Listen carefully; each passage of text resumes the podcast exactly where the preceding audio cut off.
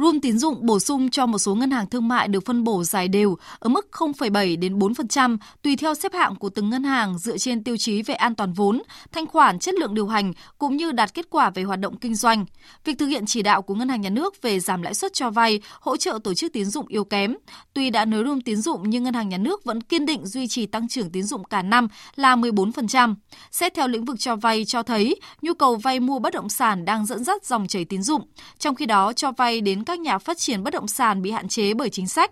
Nhu cầu vốn cho hoạt động thương mại trở lại mạnh, các lĩnh vực còn lại có sự ghi nhận phục hồi mạnh mẽ về nhu cầu tín dụng nhưng chậm hơn. Dựa vào bức tranh tín dụng chung và triển vọng phục hồi của nền kinh tế, nhiều tổ chức kinh tế đánh giá nhu cầu tín dụng trong nền kinh tế vẫn sẽ ở mức cao. Việc siết room tín dụng trong phần lớn thời gian của quý 3 và quý cuối năm phần nào ảnh hưởng đến kế hoạch kinh doanh và mở rộng của các doanh nghiệp trong thời gian còn lại của năm. Ông Nguyễn Quốc Hùng, Tổng thư ký Hiệp hội Ngân hàng cho rằng Ngân hàng nhà nước điều chỉnh rút tín dụng cho đối với cả các tổ chức tín dụng ấy phù hợp và kịp thời và tạo điều kiện để cho các tổ chức tín dụng giả soát xem xét đầu tư cho những cái doanh nghiệp mà sản xuất kinh doanh có hiệu quả, có phương án vay vốn để ờ, phát triển sản xuất kinh doanh.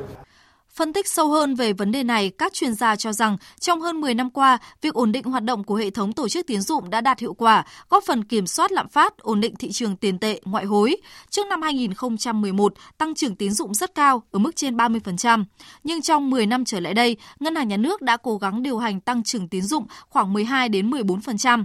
Nếu nới lỏng hơn thì áp lực lên tỷ giá sẽ lớn, gây sức ép với lãi suất tăng tín dụng lên 14% không phải quá nới lỏng nhưng cũng không phải là thắt chặt.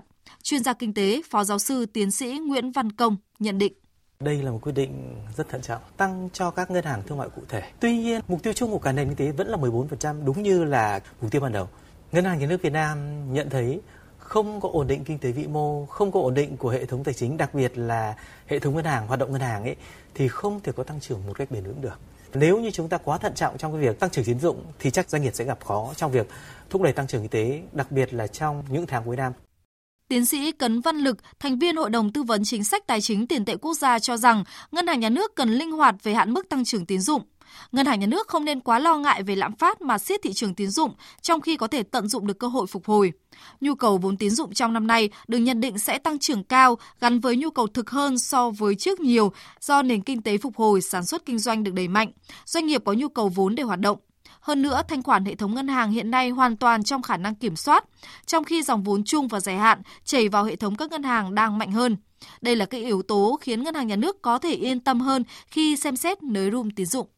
Đúng là năm nay tín dụng là tăng trưởng à, tương đối nhanh so với cái của cùng kỳ năm ngoái và của năm 2019 tức là cái năm mà trước khi xảy ra đại dịch. Tuy nhiên thì ta nên nhớ rằng là năm nay của chúng ta thì cái nhu cầu về vốn nó cũng tương đối lớn. Trong bối cảnh là một kinh tế chúng ta là phục hồi uh, rất là tốt. Cái thứ hai là năm nay giá cả nguyên vật liệu nó cũng tăng thì khiến cho là nhiều doanh nghiệp cũng phải vay tiền hoặc là phát hành trái phiếu để trang trải cho cái phần chi phí tăng thêm đó. Và cái thứ ba đó là năm nay thì cái ờ, cơ hội à, mới nó cũng xuất hiện nhiều hơn liên quan đến xuất khẩu, liên quan đến thu hút đầu tư, liên quan đến cái cả lĩnh vực là à, tiêu dùng. Rõ ràng là các ờ, doanh nghiệp cũng muốn là tranh thủ cái cơ hội này để phục hồi ở mức độ là tốt. Phó Thống đốc Ngân hàng Nhà nước Đào Minh Tú nhấn mạnh một trong những yêu cầu cao nhất lúc này là kiểm soát lạm phát, ổn định vĩ mô. Ngân hàng Nhà nước đã đặt chỉ tiêu tăng trưởng tín dụng khoảng 14% từ đầu năm. Đến giữa tháng 9, tăng trưởng tín dụng đã đạt 10,47%. Với hạn mức còn lại, Ngân hàng Nhà nước phân bổ cho những tổ chức tín dụng hoạt động tốt, lành mạnh, có các hệ số an toàn cao. Ngân hàng Thế giới và Quỹ tiền tệ quốc tế đã đưa ra cảnh báo tỷ lệ tín dụng GDP của Việt Nam hiện thuộc nhóm cao nhất thế giới khi chiếm đến 124%. Nếu tốc độ tăng trưởng tín dụng của Việt Nam lên 2,5 lần GDP sẽ dẫn đến bất ổn kinh tế. Vì vậy, mức tăng trưởng tín dụng phải được tính toán thận trọng ở mức phù hợp nhằm ổn định kinh tế vĩ mô.